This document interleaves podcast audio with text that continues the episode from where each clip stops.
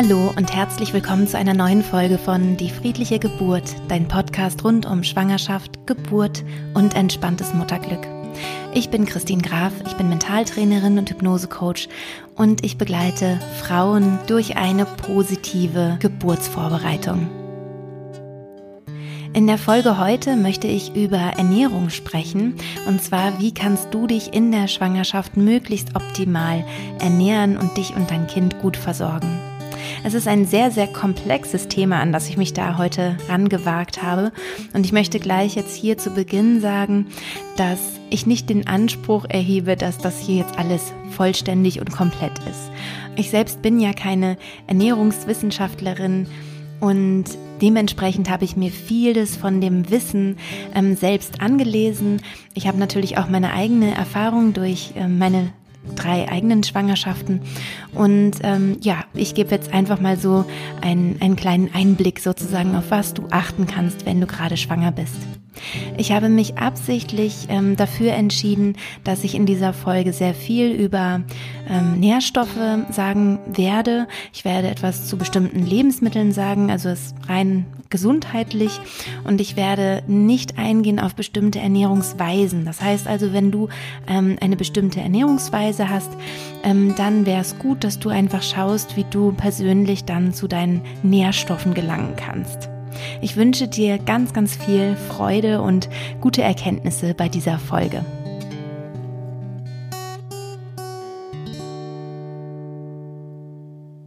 Zunächst einmal finde ich es ganz wichtig, dass man ein bisschen den Blick darauf hat, dass Essen ja nicht nur eine körperliche Komponente hat, sondern auch eine psychische.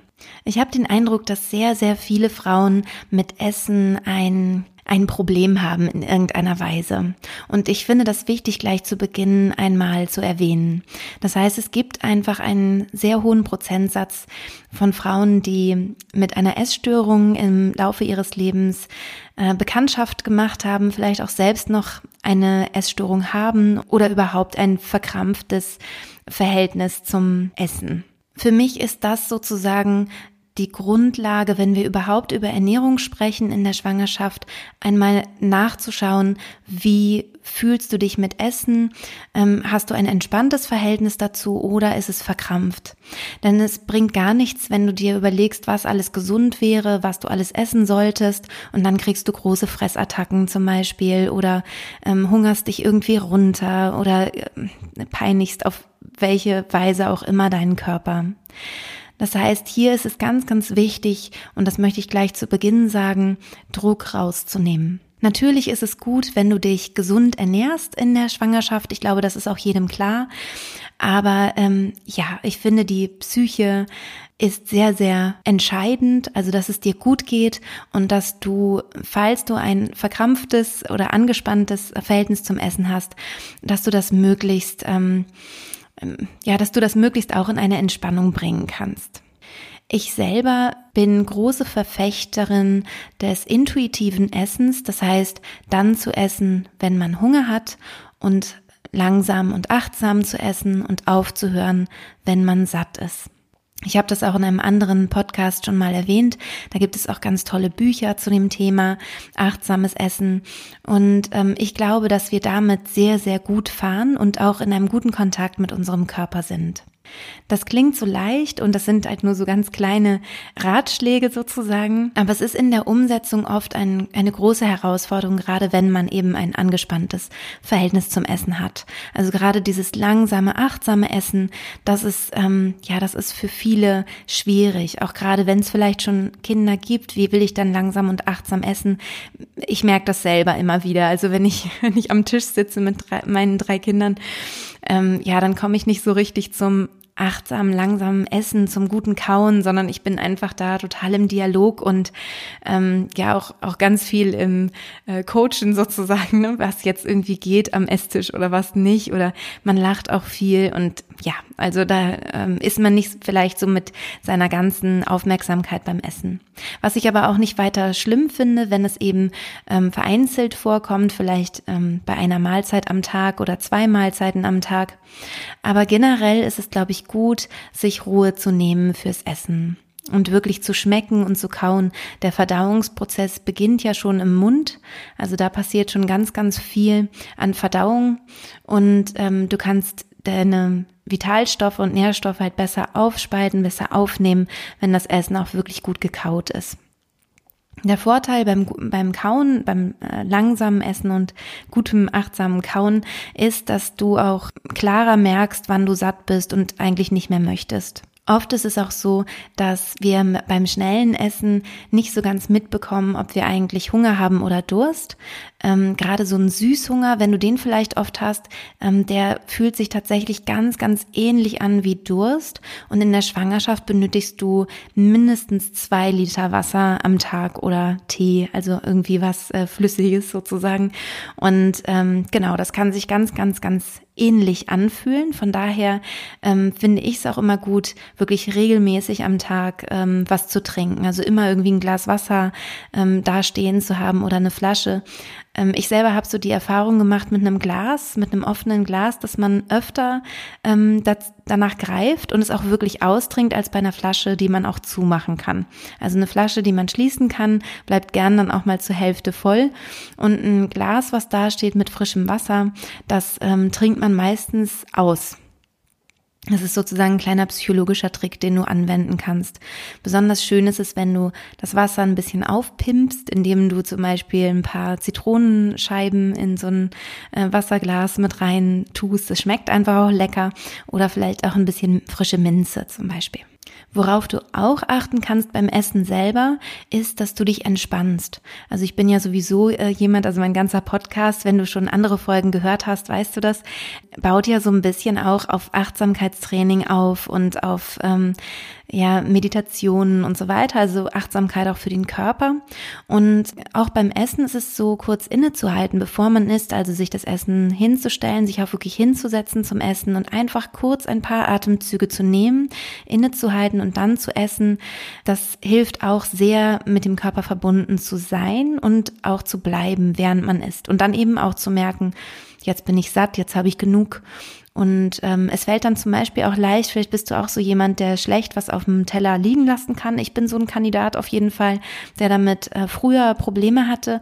Und ich merke halt immer, wenn ich achtsam esse und wirklich mir diese Zeit nehme und gut atme und auch meinen Bauch entspanne, ist übrigens auch ganz, ganz wichtig, dass ich dann besser auch Essen auf dem Teller liegen lassen kann, beziehungsweise dann eben in eine kleine Tupperdose oder was auch immer tun kann und das wegstellen kann. Dadurch kannst du auch die Erfahrung sammeln, nur falls du auch so ein Kandidat bist, der das schlecht kann, so Essen übrig lassen. Du kannst die Erfahrung sammeln, dass es später immer noch super schmeckt. Also auch wenn zum Beispiel was warm war und dann ist es kalt, einfach weil du dann wieder Hunger hast. Also sobald wir Hunger haben, schmeckt unser Essen einfach viel, viel besser. Jetzt gibt es natürlich die große Herausforderung, wenn du schwanger bist und gerade am Anfang der Schwangerschaft stehst oder vielleicht auch eine Frau bist, die die ganze Schwangerschaft über vielleicht eine Übelkeit hat, dann ist es alles so ein bisschen heikler, sage ich mal. Also ich selber hatte auch Schwangerschaftsübelkeit die ersten 3 Monate bei meinen 3 Kindern und da waren für mich einfach noch ein paar andere Sachen auch wichtig. Zum Beispiel wirklich regelmäßig zu essen, das kann helfen. Also dass du kleine Portionen isst und regelmäßig isst, auch direkt nach dem Aufstehen. Also dass du dir vielleicht auch auf den Nachttisch zum Beispiel eine Kleinigkeit hinlegst, was du morgens so knuspern kannst. Was da ganz gut hilft, das sind zum Beispiel Nüsse, also Mandeln sind da ganz gut, aber du kannst auch zum Beispiel mit Ingwer ganz gut gegen die Übelkeit angehen. Gerade in der Frühschwangerschaft geht es gut, ganz zum Ende der Schwangerschaft würde ich es vielleicht nicht ganz so arglos empfehlen, weil es heißt, dass Ingwer eben auch so ein bisschen die Geburt vorantreiben kann oder nicht auslösen. Ich glaube, das wäre zu viel gesagt, aber zumindest anstupsen kann. Und wenn man das noch nicht möchte, dann sollte man vielleicht auf Ingwer verzichten. Also gerade im zweiten Trimester würde ich vielleicht auf Ingwer verzichten. Aber die meisten Frauen haben ja auch, Gott sei Dank, dann nach 3 Monaten diese Schwangerschaftsübelkeit nicht mehr. Also falls du darunter leidest, kann Ingwertee zum Beispiel helfen, zwischendurch immer mal wieder was zu essen. Was zum Beispiel auch ein ganz guter Tipp ist, ist Haferflocken einfach roh zu kauen, und zwar auch lange zu kauen, also zum Beispiel auch morgens dann gleich einen Teelöffel Hafer oder einen Esslöffel Haferflocken zu nehmen, trocken, und so lange zu kauen, bis ein schöner Brei ist, und dann runterzuschlucken. Das kann auf jeden Fall sich positiv auswirken, sodass du dich gleich ein bisschen wohler fühlst.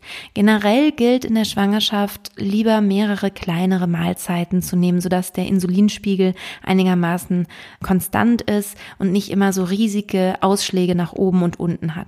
Du kannst also auch Heißhungerattacken dadurch ein bisschen vermeiden oder denen zuvorkommen, indem du darauf achtest, wenn du eben Hunger hast, auch wirklich was zu essen.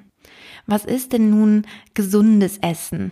Generell ist gesundes Essen in der Schwangerschaft eigentlich genauso wie auch sonst im Leben. Es ist einfach ein ausgewogenes Essen mit möglichst vielen Produkten, die viel Vitalstoffe, Mineralstoffe, Vitamine, Spurenelemente, Fette und so weiter, also positive, gute Fette enthalten. Empfohlen werden ja diese 5 Portionen am Tag an Obst und Gemüse. Dazu kommen Nüsse, Kerne. Das sind, also Nüsse und Kerne haben halt ganz tolle Fette. Die Avocado zum Beispiel ist auch ein ganz tolles Obst, was ganz, ganz viele wunderbare Fette hat, die für unseren Körper positiv sind und die wir gut gebrauchen können, gerade in der Schwangerschaft. Was auch viele positive, gute Eigenschaften hat, Nährwerte hat, sind zum Beispiel Eier. Nicht zu vergessen natürlich auch diese große Lebensmittelkategorie Hülsenfrüchte, wo auch eben viel Eisen zum Beispiel auch drin ist und so weiter. Vollkornprodukte sind natürlich auch wichtig. Ja, und das ist sozusagen so eine grobe Idee, was überhaupt, ja, was verstehen wir überhaupt unter gesunder Ernährung? Das Schwierige heutzutage an unserem Obst und Gemüse und Getreiden und so weiter ist leider, dass die Nährstoffdichte nicht mehr so hoch ist, wie es früher mal war. Das liegt einfach daran, dass die Landwirtschaft eben industriell betrieben wird. Es wird viel gespritzt und so weiter und so fort.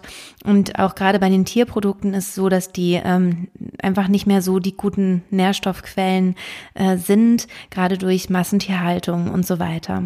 Das heißt, es ist ganz, ganz wichtig, weil du als Schwangere wirklich einen stark erhöhten Bedarf an bestimmten Vitaminen und Nährstoffen hast, dass du hier darauf achtest, Bioqualität einzukaufen.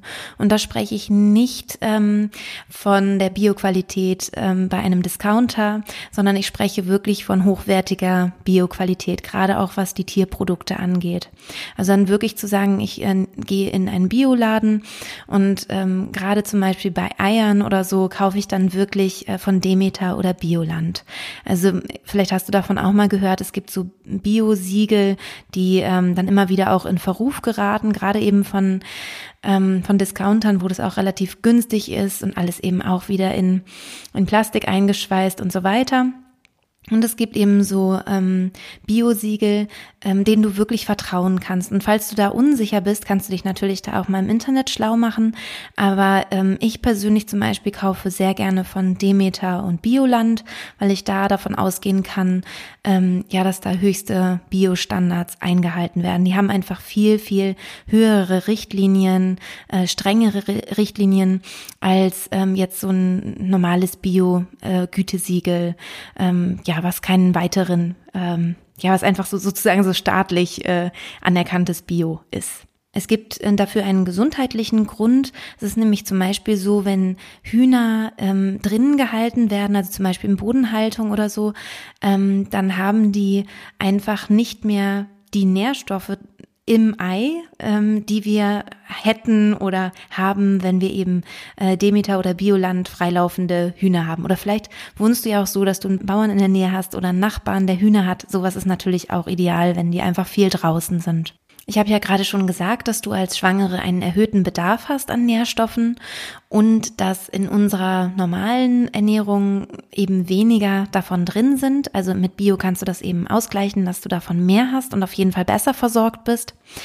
aber es kommt einfach schnell zu einem Nährstoffmangel. Wenn du generell dich sehr, sehr gesund ernährst, also auch wirklich auf bestimmte Dinge achtest, vielleicht auch Sprossen irgendwie isst und vielleicht auch Superfoods oder viele Smoothies dir machst oder dies und das, also dass du wirklich sagst, du hast sowieso schon eine sehr, sehr gesunde Ernährung. In dem Fall könntest du einfach ein Nahrungsergänzungsvitamin ab und zu einfach mal mit einbauen, nur damit du auf Nummer sicher gehst, dass eben dein Baby auch alles hat, was es braucht, um seinen Körper schön zu bauen. Ich werde auch in die Shownotes eine Empfehlung reinschreiben für ein Multivitaminpräparat, was man in dem Fall eben nehmen kann. Aber das ist eigentlich wirklich nur, wenn du schon so super optimal isst. Was braucht der Körper also alles an Vitaminen, Spurenelementen und so weiter? Wie gesagt, ich habe mich da jetzt sehr eingelesen. Gerade heute habe ich mir sehr, sehr viel Zeit genommen. Ich habe auch wieder viel in dem sehr empfehlenswerten Buch von Karin Dannhauer, Guter Hoffnung, gestöbert und habe da viel Inspiration gefunden. Wenn du also tiefer in die Materie noch einsteigen möchtest, kannst du da gerne da auch mal in dem Buch ein bisschen rumlesen. Was mir dabei aufgefallen ist, dass wir mehrere Nährstoffe ganz besonders brauchen in der Schwangerschaft. Und das ist ziemlich komplex und ziemlich kompliziert, wie man was optimal miteinander verbindet und aufnimmt. Und ich versuche jetzt mal, die wichtigsten Sachen zusammenzufassen. Als Schwangere hast du einen erhöhten Eiweißbedarf. Wahrscheinlich hast du einen höheren Eiweißbedarf, als du normalerweise in deiner Ernährung abdeckst. Das heißt, du kannst gerne zu eiweißreichen Produkten greifen. Eiweiß ist zum Beispiel eben auch in Hülsenfrüchten stark enthalten, aber natürlich auch in Eiern oder auch in Milchprodukten. Da kannst du dich natürlich gerne auch schlau machen. Wenn du Fleisch isst, ist gerade beim Fleisch eben sehr, sehr wichtig, dass du guckst, woher kommt das Fleisch. Also ist es da kannst du genau die Kriterien anwenden, die ich vorhin schon gesagt habe, eben Demeter, Bioland oder vielleicht sogar der Bauer um die Ecke, wo du weißt, dass die Tiere wirklich draußen sind. Außerdem hast du einen erhöhten Bedarf an Eisen. Eisen findest du auch wieder in Hülsenfrüchten und du findest es auch in rotem Fleisch, also Rindfleisch zum Beispiel. Und du kannst es zum Beispiel durch Kräuterblut zu dir nehmen. Das klingt jetzt erstmal ein bisschen eklig, ist aber halt einfach eine Art Saft, den man in der Apotheke kaufen kann oder auch beim Drogeriemarkt. Ja, Kräuterblut heißt es. Und beim Eisen ist ganz wichtig, dass du weißt, dass der Körper nicht so viel Eisen auf einmal aufnehmen kann. Das heißt, es ist besser, du fügst ihm mehrmals am Tag kleine Eiweißportionen zu. Die Empfehlung von Karin aus dem Buch Guter Hoffnung finde ich total super. Sie sagt nämlich, man soll eine Flasche haben mit etwas Vitamin C-haltigem, weil Eisen leichter aufgenommen werden kann vom Körper, wenn auch Vitamin C zur Verfügung gestellt wird. Das heißt, du kannst zum Beispiel einen Saft nehmen, eine Saftflasche, und deine Tagesration an Kräuterblut machst du dir in diese Saftflasche rein und trinkst über den Tag verteilt immer mal wieder einen Schluck. Weil das Problem ist, wenn du die Tagesration auf einen Mal trinkst, dann wird die Hälfte oder noch mehr sogar einfach wieder ausgeschieden. Du merkst es daran, dass dann der Stuhl dunkler wird, manchmal fast schwärzlich aussieht. Also das heißt einfach nur, das Eisen wurde nicht vollständig vom Körper aufgenommen, sondern der Großteil wurde eben wieder ausgeschieden. Das heißt also generell, wenn du zu Eisenmangel auch schon vor der Schwangerschaft zum Beispiel geneigt hast, was viele Frauen tun, dann ist es auf jeden Fall empfehlenswert, über den Tag verteilt kleine Portionchen Eisen zum Beispiel durch Kräuterblut zu sich zu nehmen. Einen Eisenmangel erkennst du daran, dass du eher blass bist, eher müde und dich ein bisschen schlapp fühlst. Das ist oft ein Zeichen für Eisenmangel. Aber wie gesagt, also viele Frauen kennen dieses Phänomen sowieso. Ganz wichtig sind auch Omega-3-Fettsäuren. Omega-3-Fettsäuren sind zum Beispiel wichtig für das Wachstum des Gehirns deines Babys, also sehr, sehr wichtig. Man hat sogar herausgefunden, dass die Kinder tatsächlich scheinbar intelligenter sind, wenn sie auf die Welt kommen, wenn die Mutter in der Schwangerschaft gut mit Omega-3-Fettsäuren versorgt war. Was ich auch interessant finde, ist, dass es auch einer Insulinresistenz vorbeugen kann. Das Insulinresistenz ist die Vorstufe, soweit ich weiß, von Diabetes. Also auf jeden Fall hat das was mit Diabetes zu tun. Und es kann auch Depressionen vorbeugen. Außerdem hat man festgestellt, dass Kinder, die gut mit Omega-3-Fettsäuren versorgt sind, dass die wohl weniger Allergien bilden und weniger zu kindlichem Asthma neigen und so auch eine bessere Sehleistung haben sollen. Also Omega-3-Fettsäuren, ganz, ganz wichtig und toll. Omega-3-Fettsäuren findest du zum Beispiel im Fisch, also ist so der Klassiker. Und ist generell von Tieren besser aufzunehmen im Körper, als wenn man pflanzlich Omega-3-Fettsäuren zu sich nimmt. Es gibt ja zum Beispiel das Leinöl oder Walnüsse, da ist auch Omega-3 mit drin, aber man müsste unglaublich viel Leinöl zu sich nehmen, um seinen Bedarf da zu decken. Bei den tierischen Produkten finde ich das ganz interessant, dass je weiter du in den Norden kommst, die Tiere mehr Omega-3 speichern. Omega-3-Fettsäuren. Das hat mit der Kälte zu tun und mit dem Draußensein. Um sich gegen die Kälte zu wappnen, scheinen die Tiere, die draußen frei leben, einfach Omega-3-Fettsäuren zu bilden. Das heißt also, der Seelachs ist natürlich toll und es ist eben auch ein Grund, warum nur die Eier von freilaufenden Hühnern, die wirklich auch draußen sind und draußen scharren und nicht drinnen irgendwo eingesperrt sind, dass die eben Eier auch mit Omega-3-Fettsäuren haben. Es gibt auch Nahrungsergänzungsmittel mit Omega-3-Fettsäuren. Da kann man sich dann zum Beispiel eben auch solche Fischkapseln holen oder es gibt eben auch Leinölkapseln, je nachdem, wie das dann für dich eben passend ist. Dann gibt es das Vitamin B12, von dem hast du vielleicht schon mal gehört, weil wir alle dazu neigen, davon zu wenig zu haben, generell. Also die meisten Vitamin B12-Speicher sind nur gering ausgefüllt und gerade bei einer Schwangerschaft hast du eben auch natürlich vom Vitamin B12 einen höheren Bedarf. Besonders Vegetarier und Veganer sollten da auf jeden Fall substituieren. Das heißt also irgendwie ein Vitamin B12-Präparat zu sich nehmen.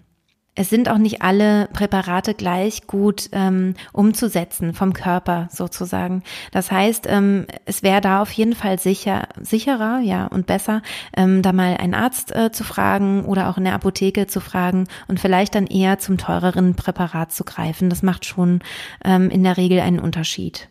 Dann gibt es noch das Vitamin B6 zum Beispiel, das ist auch sehr wichtig in der Schwangerschaft und kann übrigens auch gegen die Schwangerschaftsübelkeit helfen. Also vor allem hochdosiertes Vitamin B6 scheint da positive Wirkungen auf Schwangerschaftsübelkeit zu haben.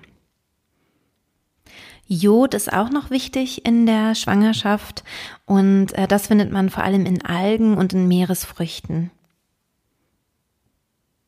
Selen ist auch wichtig und deinen täglichen Bedarf kannst du mit 2 bis 3 Paranüssen am Tag abdecken. Vitamin D ist ein Vitamin, was nicht in den Nahrungsmitteln vorkommt, sondern das bilden wir selbst über die Haut, indem wir in die Sonne gehen. Und da ist es entscheidend, ob du gerade schwanger bist im Hochsommer, dann müsstest du wahrscheinlich Vitamin D nicht supplementieren. Aber wenn du in den kälteren Monaten schwanger bist, dann wäre es schon gut, auch ein Vitamin D-Präparat zu sich zu nehmen. Und dann sind wir auch gleich beim Kalzium, weil Vitamin D brauchen wir auch, um Kalzium in den Knochen einzulagern oder um das eben, um die Knochenbildung eben gut voranzutreiben, das, was ja auch fürs Baby wichtig ist. Kalzium findest du vor allem in Milchprodukten tatsächlich, also in Quark, Joghurt, Milch und auch bestimmten Käsesorten. Es ist auch sehr viel Kalzium in Brokkoli enthalten, aber man müsste unglaublich viel Brokkoli essen, jeden Tag, um den Kalziumbedarf da zu decken. Also wichtig ist, dass man da genau hinschaut und sonst eben mit Milchprodukten da arbeitet. Jetzt kommen wir zum Magnesium.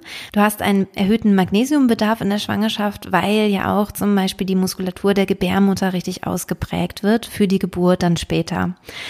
Aber natürlich auch wieder, weil dein Baby eben auch Magnesium benötigt. Du kannst einen Magnesiummangel zum Beispiel daran erkennen, wenn du zu Wadenkrämpfen neigst.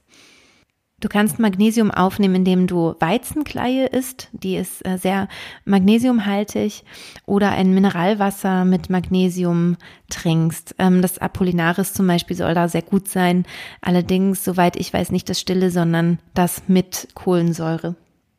Wenn du Magnesium zu dir nimmst oder es auch vielleicht supplementierst, dann mach das bitte nicht gleichzeitig mit Eisen, weil sonst bringt es sozusagen nichts. Genau, und Magnesium kann man auch über die Haut aufnehmen, zum Beispiel durch ein Magnesiumfußbad. Dann gibt es noch das Zink.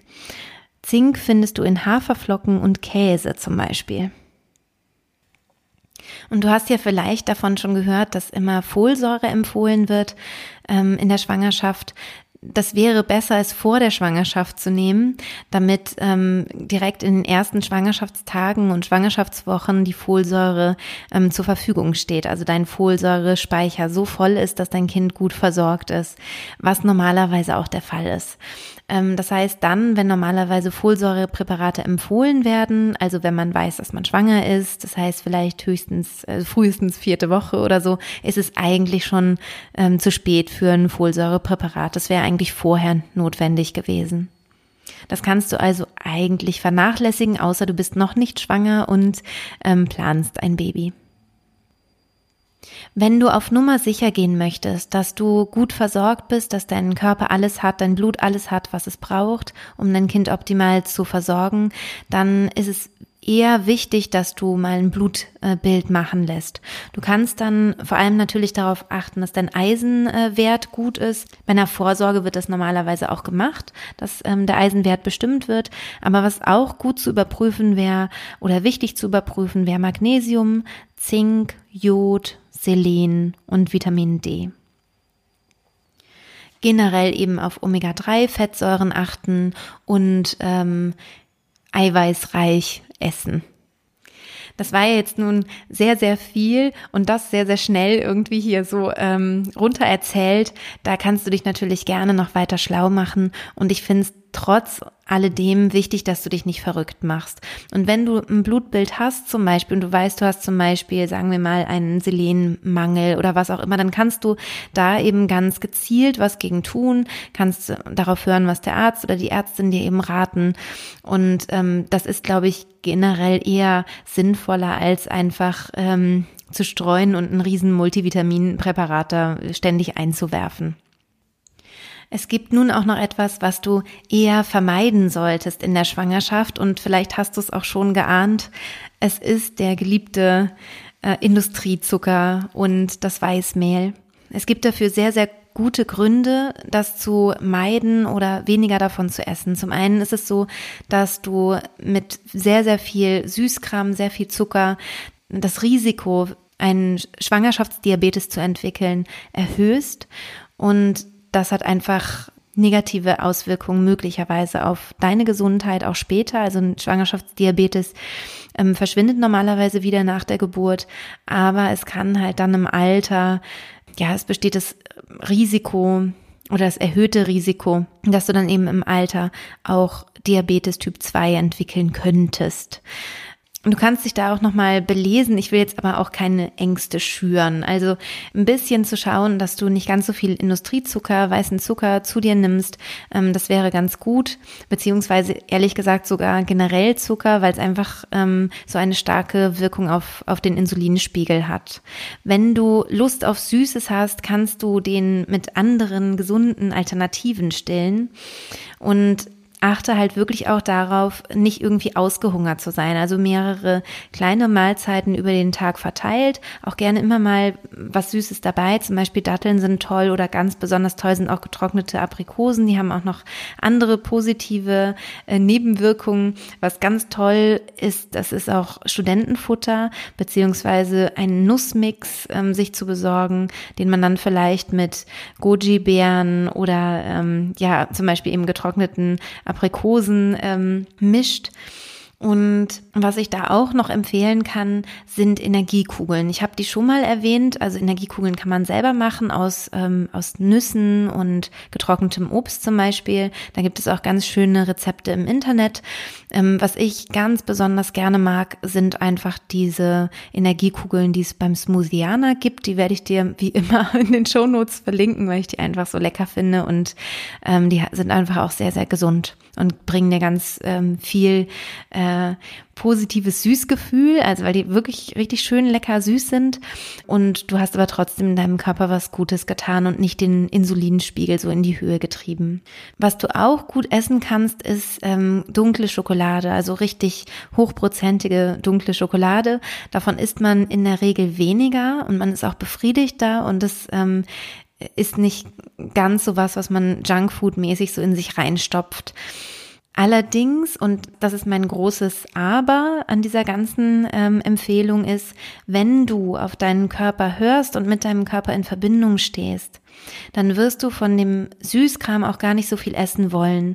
Und zwar gerade dann, wenn du wirklich achtsam und langsam isst und richtig genießt.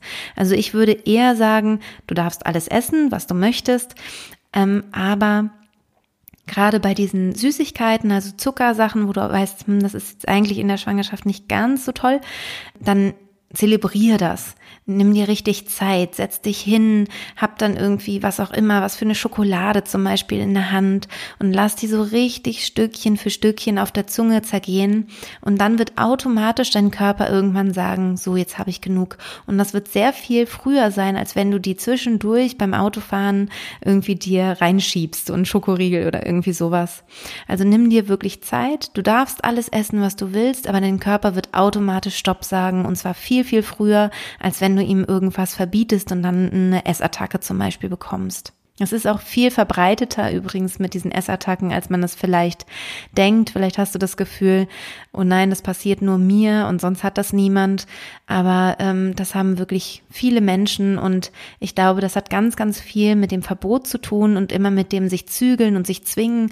Und genau, also Hungerattacken sozusagen kannst du eben übers regelmäßige Essen vermeiden. Und wenn du dann richtig, richtig Lust hast auf Schokolade, erstmal ein Glas Wasser trinken, weil vielleicht ist es nur Durst und dann nochmal 5 Minuten warten. Und wenn das nicht möglich ist, weil du so riesige Lust hast, dann nimm dir das doch. Dann nimm dir die Schokolade und brich dir ein Stück ab und setz dich hin und nimm dir die Zeit und die Ruhe. Und zwar nicht, während irgendwie noch Kinder um deine Füße rumspringen und dies und das und nebenbei wird dann irgendwie plötzlich eine ganze Tafel Schokolade vertilgt, sondern nimm dir dafür wirklich 5 Minuten Auszeit, egal wie du das dann auch immer bewerkstelligst. Vielleicht kannst du die kurz ablenken, die Kinder und dich kurz zurückziehen, wie auch immer, aber genieße deine Auszeit mit deiner Süßigkeit und isst gerade Süßigkeiten ganz, ganz bewusst, weil das eben diesen positiven psychischen Effekt hat, dass du das Gefühl hast, du hast dir gar nichts verboten, du darfst alles, was du willst und ja, dein Körper wird dir dann zeigen, jetzt habe ich genug, jetzt möchte ich nicht mehr. Dein Körper will ja generell gesund sein und der möchte keinen Diabetes entwickeln zum Beispiel. Der möchte, dass du ein gesundes Kind auf die Welt bringst und selber gesund bleibst. Das heißt, er wird dir auf jeden Fall ein Signal geben, ach, jetzt bin ich befriedigt, jetzt geht's mir gut und dann ist es halt ein bisschen Seelennahrung und das darf dann auch sehr, sehr gerne sein, meiner Meinung nach.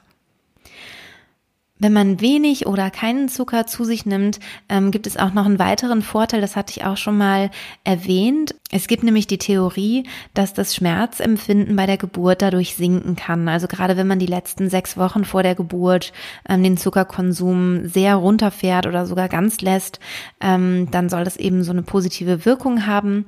Ich glaube, eine mentale Vorbereitung ist viel, viel, viel wichtiger. Ich habe nämlich bei meinem 3. Kind, bei dieser wunderschönen, schmerzfreien Geburt, vorher ganz viel Zucker gegessen, weil ich das alles gar nicht wusste, ehrlich gesagt, oder mich damit nicht so auseinandergesetzt habe und ich hatte trotzdem keine Schmerzen bei der Geburt. Von daher bin ich ja total davon überzeugt, dass es eben ausreicht, sich mental gut vorzubereiten.